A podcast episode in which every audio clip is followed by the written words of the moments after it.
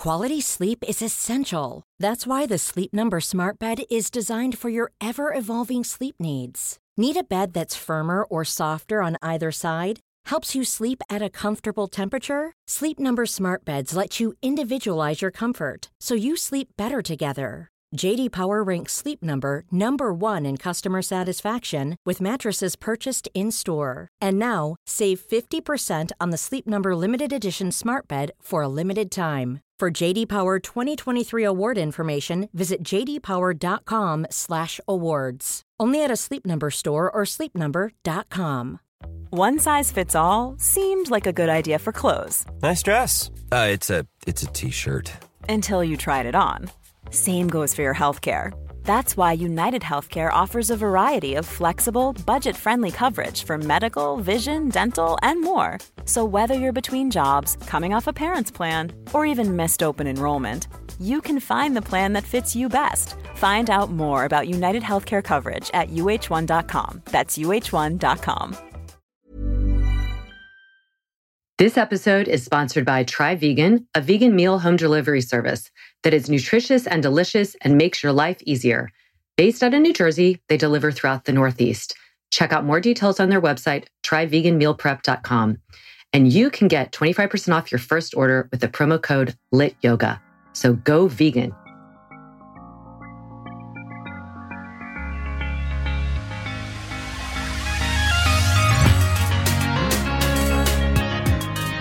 Good movement, and welcome to Redefining Yoga, a lit yoga podcast, which is designed to investigate all aspects of the modern evolution of yoga from my background as a physical therapist and lover of movement. My mission is to help everyone find freedom through safer and stronger movement patterns so together we can be uplifted, benefiting all beings. Today is Wednesday Q&A. You ask the questions and I answer, but I'm answering again with my lovely co-host, physical therapist and lit senior teacher, Kristen Williams. Woo! I always feel like we should have like we should have like little sparkles. A little band. yeah, da, da, da. Well, I know. We'll have to develop that. So Wednesday Q&A. Here we go. First question is from Yoga uh, Yoga Lion, L A Y N, Layan. How do you engage the core? Is it not belly in? How do you explain it? Hmm. So I guess um, did, did did she say was this with yoga? How do you engage the core? I mean, she's yoga is in her title name um, on her Instagram. So I'm imagining it's probably that. And I'm imagining this might be in reference to some people will say, engage the core, don't tighten the belly. Some people say, pull the belly in, pull the navel toward the spine. So there's a lot of kind of sayings and cues that can be useful, but others would argue don't say them. So I think she's just asking, hey, what do we say? How do you explain uh, so, I mean, I definitely it depends. It's it's for me. I think it's position dependent. Um, I think when I'm in like an, an, airplane or where my belly would want to hang, I, I might be saying that pull you know pull the belly up or flatten. I like to talk about flattening between the two frontal hip points. That's more of a transversus abdominis engagement versus just like holding of the breath. I like Laura. You've said this in the past kind of that idea of almost uh, like the Uddiyana Bandha, where you're lifting up under the ribs, you know, pulling the navel up under the ribs. You know, that takes to me more core engagement than just holding your breath. Whereas if I'm in like a supine crunch, I do like the like the knit. I don't like the word crunch, but like a you know an ab work. I do like the knitting of the front ribs together. That again, that pulling, cinching in. Cinching in is a common one. I think you might have used, or one of the people in our last teacher training, I love the waffle iron. Someone talk about the waffle iron of, you know, like, or that, you know, that, that, that lifting up out of the pelvis helps too. So I have, I have a whole like repertoire, I think, of ways to try to get people to visualize that core engagement whether we're talking abdominals if we're talking you know uh, scapula you know, I love that whole idea. Try to stick your shoulder blades in your back pockets, you know, scapular depression, drawing them down the back, anchoring in. I've got you, I know you have a bunch too. Why don't you? T- yeah. Well, I, I agree with you. I do think it's, it's, um, it, it is dependent on what you're doing. And so that right there, when people are always saying navel spine, navel to spine, I think at some point people are like, is that all it is? And that isn't all it is. Like Kristen said, you know, if you're trying to get that deeper engagement of the transverse abdominis, which is the horizontal deep, it's so deep, it's right up there by the lumbar fascia, uh, the lumbar um, spine, that finding some bony points like the two frontal pelvic points she was talking about and drawing them together. Do they move? No, they don't move. But the space, thinking about them moving, the action of that is engaging in that the, the transverse. So that's that's like what I would say is kind of the bottom part of the. Even though you're going into pelvic, the pelvic um, floor is is really the bottom of the pelvis. Pel- the bottom of the pelvic floor is the bottom of the core. So what you can say is pull those two pelvic points together and then lift like you're kind of pulling up, you know, an accordion up under, as if you're going to tuck the skin of your front body under your ribs. So it's that, and we'll start to employ the obliques and a little bit of rectus, but mostly that action from transverse to um, the obliques. Like Kristen was saying, when you're on your back and lifting your head up in what are, you know, would be looked at as a crunch, but we're, we're doing it differently. But thinking about those ribs closing off, the ribs pulling in like that, those are the using of the internal intercostals. That's really important for the exhale, fully exhale, that full like closing down of the ribs, being able to empty that. Also, saying things like, you don't want to imply that holding the breath is, is a good idea. There will be some retention involved when you are in full empty, when you've exhaled completely. And when that is fully empty, then imagine all of the muscles right around the spine pulling together around the spine. You can use cues like that and see if that helps for the core. Okay, so for the next question from Flory B6. As a yoga beginner, should we start slowly by ourselves to build body awareness or with a teacher? Well, I I started in classes, but I do think that just as a dancer and a physical therapist, I had a huge leg up. But I also would do stuff on my own. I got I remember getting one of those yoga bibles just trying to figure out what pose was what. Honestly, I lo- now knowing what I know, I think your best bet is to start in in with private instruction. You know, you can really or a small small beginner class that you know is going to really get their hands on you keep an eye on you so you aren't building any poor muscle patterns and strategies that would be my recommendation now moving forward uh, because they tend to move fast classes move fast sometimes and you're you spend more time looking around than actually you know moving and then when you're doing that you're probably not moving well what do you think laura I, I would agree. I mean, I think that you know, this is kind of the question somebody asked me a while back, and it was really fascinating. And he said, Is it better to go and do shitty yoga with someone or to sit on the couch? and I was like, Well, this is a tough answer. So, fortunately, that's not the question. But uh, what it brings up is it is really good to go and get instruction, but be very, you know, just just do your due diligence. I mean, I'm going to do a little promoting here, and that is to say, like, look on our lit directory. We have listed, we have list of teachers that we're constantly updating when we have graduates and who've gone through the program and know that you know these these are really smart people and they're going through a really smart program which is teaching good movement and body awareness and not promoting some of the things you might see in the Instagram world of yoga with a lot of in range motion and going really fast and all that. And as a beginner, it's it's it's so important to get the foundational understanding of movement and and you know of course of names of yoga poses, but it's of of really getting the instruction for how to do that. So you could do it uh, online. You also could take our classes. We have a beginner program, a foundational series on the Lit Daily, which I highly recommend. And then what you can do is, especially if you aren't able to go out to a real person, is also film yourself and start getting to know like how you are interpreting movement. So if somebody's teaching you movement, that's one thing, great. That's already giving you a leg up. And then videoing yourself and watching how it plays out, so to speak. So the, that's where you can really spend the time, like you said. Do I stay, you know, do I build my body awareness? Well, you can build it, but you have to have a lot of things um, that give you feedback. And one of them is, I mean, Chris and I have talked about mirrors before, but videoing yourself because your awareness is only as good as your brain thinks it is, if that makes sense, you know? So um, I, I think it is important to get instructed by somebody who is really knowledgeable and then also also spend time practicing on your own and getting to know your own body awareness. Yeah. yeah. Yep, I agree. Okay. Uh, let's see. Julia, Jill, Julie, Jill. If you only had 10 minutes to practice movement for improved posture, go dot, dot, dot. I love this. Well, I hope you only don't have 10 minutes, but I know what you're saying.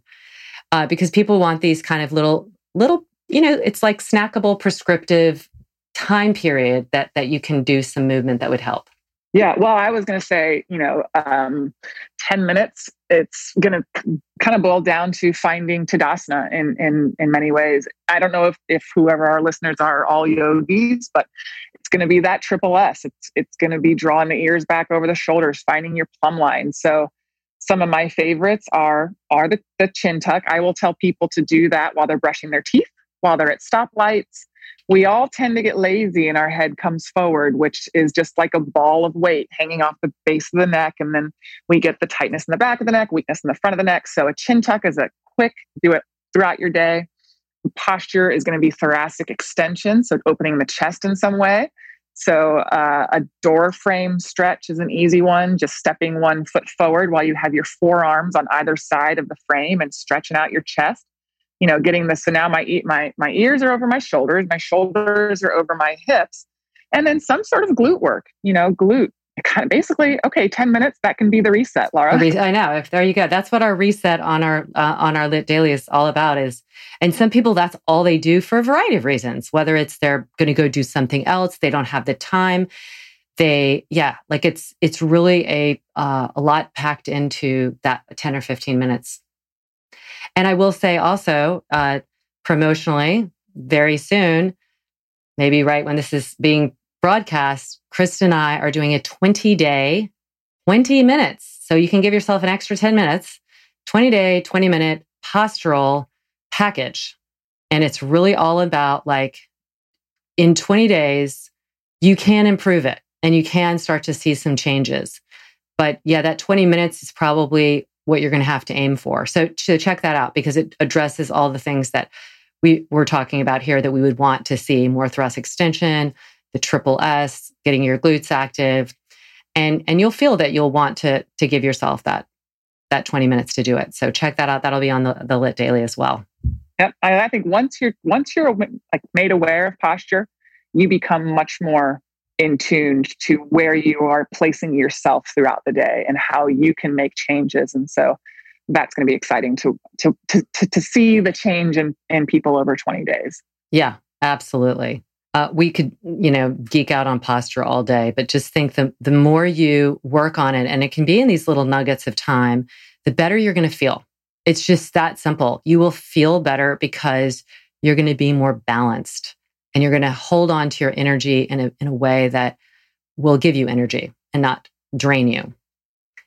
All right. Uh, Morgan Stevenson asks, how can you stop the hip popping during leg lifts and mountain climbers? That's a que- that's a good question. You know, how can you stop it? So um, that that is a really really common complaint. It, it tends to be, I find, uh, a tendon snapping over a bony prominence. A, a lot of times, it's your it's your iliopsoas tendon or your rectus femoris tendon. Why does it happen? Usually, it's only unilateral, meaning only on one side. Why does it happen? There are so many answers to that that varies for so many different people. I my biggest answer to someone is, "Well, I don't know why it's happening for you, but let's look at your body and look at your asymmetries." So, I have found that by as with everything else, Laura, more core, more core is going to help because you're probably recruiting your hip flexor secondary to a weakness somewhere else in your deep abdominals in your adductors. Uh, you know, so you know we have these areas that are weak, and to be honest, a lot of times our hip flexors are weak. But there is definitely not as with again everything, there's not a cookie cutter answer to every person. And um, you know, my best bet would be just try to find your asymmetries. You know, try a single leg bridge, see if it feels different on one side versus the other.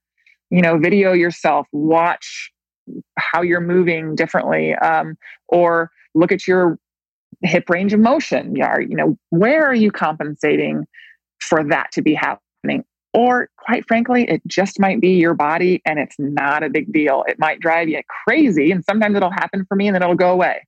That's my thought. How about yeah, you? Yeah. I, I agree. I don't I don't think there's one thing. What I do see does seem to be a common thread is of course the anterior tilted pelvis, because then you're tending to like like Kristen was saying, recruiting the superficial hip flexors more and they're you know they it, especially in these type of positions like you're talking about like a mountain climber or something that your pelvis is kind of it, it's if it's not neutral it'll be exaggerated there. Like you might not get it as much. Maybe you'll get it in standing and your hip comes up but you can usually accommodate a little bit because you're going you know your your spine is not also going against gravity yeah, I would say a couple things. Get curious about why. Like, is it because you need a little bit more space in the hip joint? You can sometimes just do a little rotation, external, internal rotation, and see if that kind of works it out and try it maybe with a little bit of rotation involved. Make the movement smaller. And also think about, and this is really getting into that deeper core strength, including the iliopsoas, is like moving the leg from your belly. Like I often will say, pull your thigh up from the belly because the origins of that are actually in the abdominal wall.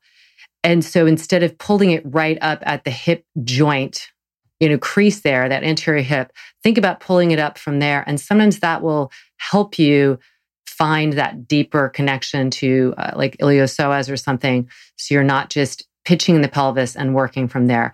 That could be a reason. It could be other reasons as well. Like she, like Kristen said, maybe you're uh, femur is made in that way and it's just you're just gonna it'll be snapping and it's annoying so i think experiment with it experiment with making it smaller but making yourself more stable in your center at your pelvis in your rib cage and see if that helps that has helped with people that i've worked with who've complained about it and um, making the movement smaller at first controlling the movement better so that when you go into the bigger range it won't do that like kind of uh, clicking or snapping across the snapping hip syndrome. I love that. I love that cue of coming from the belly. That's great, Laura. That's it. Because yeah. again, anytime we can give some sort of verbal, visual, manual cue, that can go a long way as well. It really, yeah, it really can. And that's way because your brain, by the way, when you actually think of that, it goes there. So, and the first stage of any kind of movement is there is, whether it's happening at a nanosecond or not, there's a visualization of it happening. So, visualize that and it will start to happen more from that place. Okay. Um, somebody asked about mobility. Let's see. Annie Kennell, mobility for neck, circles, yay or nay? Since neck likes stability and not mobility. Well, it does like mobility too. I mean, it's very mobile because it's what like interacts us with the world. I mean, if you have somebody who's had fusion or not able to move their neck, like, and it's the world seems a lot uh, more, it, it, closes in around you because you experiment from, because we're visual. I don't know what it is, like 80% of, you know, of our brain dedication, or it's maybe not that much, but there's a ton of it dedicated to vision um, because we are so visual and because we experience so and we get so much information. So uh, my answer is this: that we we do want if you look at the ranges of motion of cervical extension, flexion, rotation, lateral flexion, um, they are all quite generous. You know, you want to be able to look to the side. You want to be able to look to the side. That's rotation. You want to be able to bring your ear towards your shoulder. It's not going to touch your shoulder necessarily at all, but can it get like, you know, can it be released at all? I've seen some people who can barely release it. Um, can you look up at the ceiling? Can you look down at the floor? The, so I look at it like you want the functional range of motion there. And then where is it limited or feel catchy? So joint, like mobilizing the joint in this way, I think is maybe less effective than doing the actual stretches with your with your neck uh, or in your skull as well positioned on the atlas as possible. again, I mentioned Shirley Sahrmann in my our last talk. She's a physical therapist that's been teaching for decades. And I just remember very early on, because I used to be an aerobics teacher and we would do the whole like neck circling thing one way and then the other way. And I remember like her saying, Your neck is not a ball and socket joint. Like, don't circle it.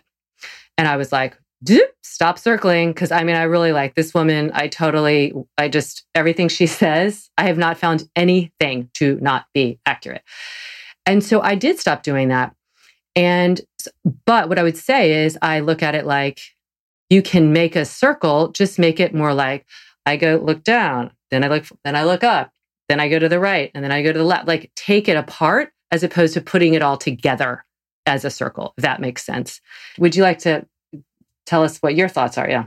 You know, I think um, I totally agree. I, I, love that your neck is not a ball and socket joint. I mean, really, we, we we should only be circumducting on a regular basis from our ball and socket joints, which are pretty much our, our hips and shoulders, and that's it. We do have a, other ball and socket joints, but the only ones that circumduct are the hip and shoulder.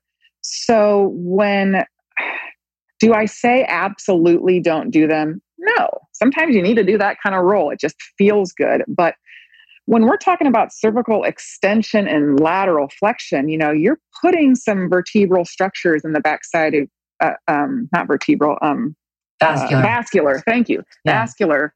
I think the vertebral artery. Yeah. Vascular structures. You know, in a little bit of a possibly questionable if you have issues there. So now I personally kind of the looking down and rolling. Again i don't prescribe that but we're much more mobile with a flexion and opening of the back body.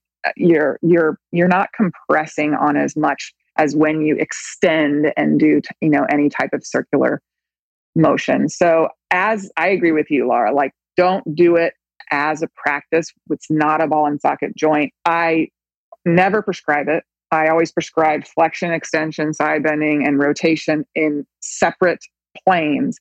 But I'm not saying you cannot circle your head because it's bad for you, uh, circle your neck. It's just, it's not meant to move that way. We don't need to do it as a practice. So, does that make sense? Yeah, totally. Like, I, I agree. Like, you're not going to kill yourself if you do it, but you're repetitively doing it and as, as definitely as a form of a practice uh, is what we're saying is not recommended. But yeah, if you like go there, feel like intuitively like, oh, I got to kind of circle or like click click something into place, it that's you know that's not going to be it's not going to have that wear and tear that that Shirley was talking about.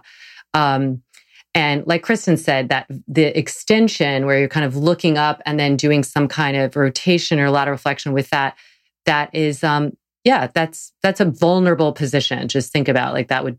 I always go back to like um, that we're mammals, right? That we're mammals at our essence. And look at the things that animals, other animals do. Now, obviously, we have different bodies. We we're not quadruped, blah blah blah. But like they don't put, they don't really do vulnerable stuff.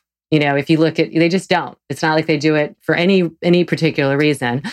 And so I always think like, it, it, you know, it's it's like when people had their babies on their back and put them in those little restraints yeah. And I'm like, what other mammal would do that? None of them. They all sleep on their stomach. They all guard their their most vulnerable area, which is your, you know, your viscera.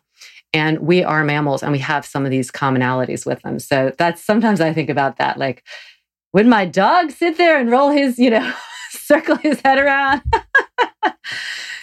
they they probably have a lot more fascial uh, pliability than we do. But anyway, those are these are all great things to ponder. But yeah, I think the people that are teaching that in a group exercise, I'm, I'm, I'm class, I'm, I've done that many years ago, and I, I, I stopped that when I was in PT school. So I can say I've done it, but I would not recommend that now. So yeah.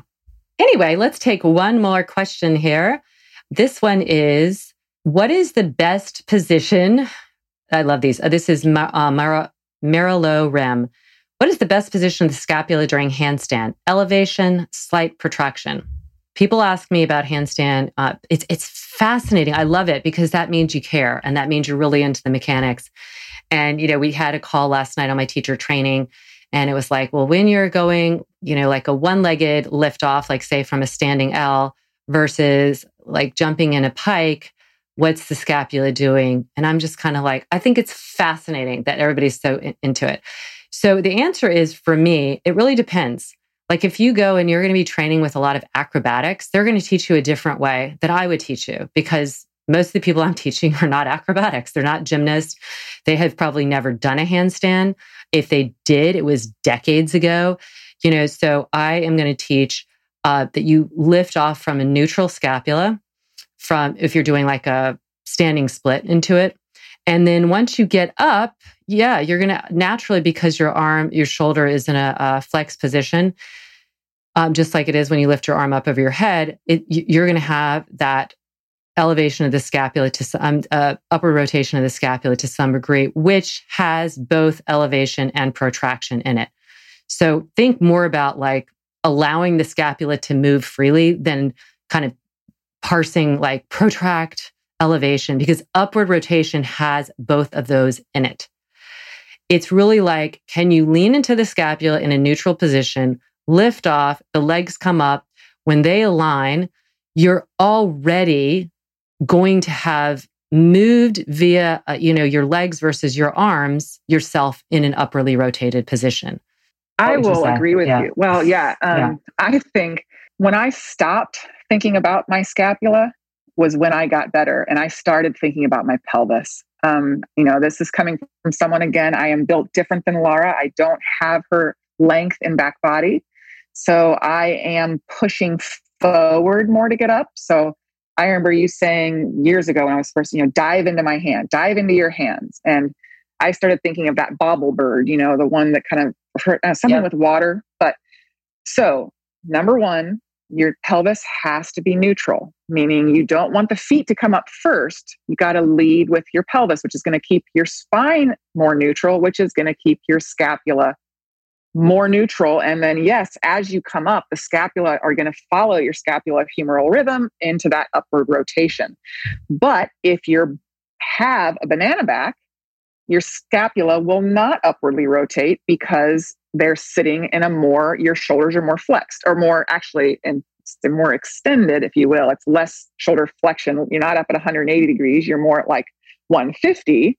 So your scapula is no longer upwardly rotated it's starting to, but not as as you know where it needs to be. So I would start thinking about your your hips. Think about your butt. Think about getting the head down, the hips up. Where's your pelvis? What position is your pelvis in?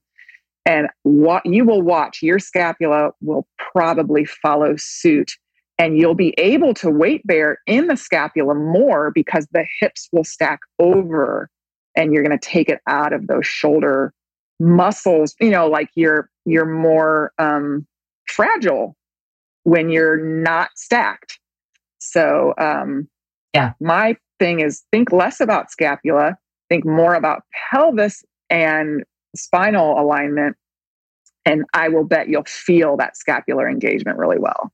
Yes. Uh, that's beautiful and it's it, to, in that vein, think about if you're lifting off, like what she said, your pelvis needs to go first, which kind of makes sense because your legs are attached to it.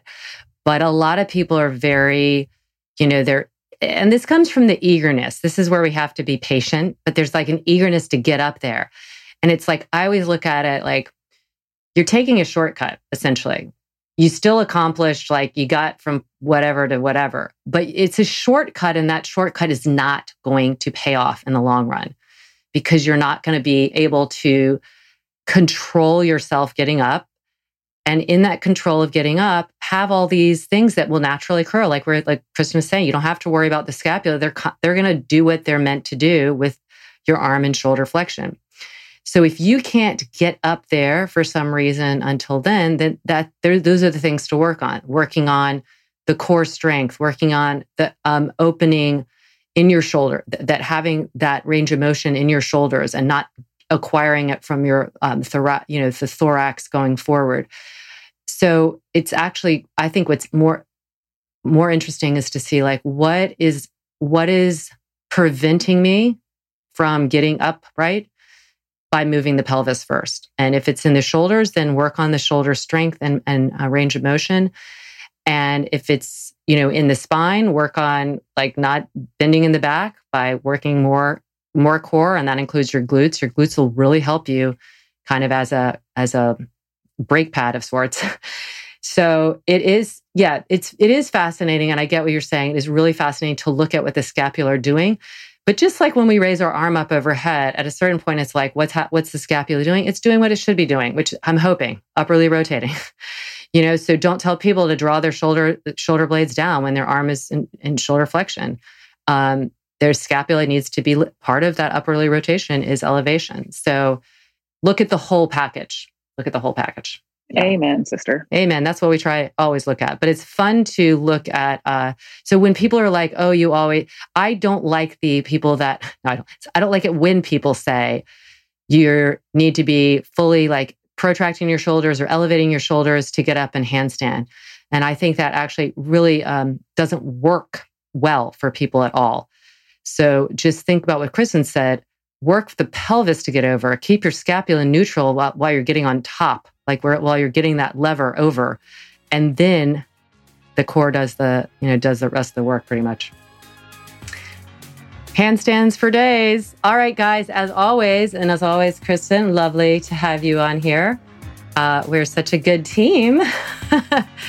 so, you guys, if you have any questions, make sure you can write me at lara at lytyoga.com or leave me a message on Instagram I'm always happy to answer, and we love doing these Q&As. And as always, I'm pulling for you.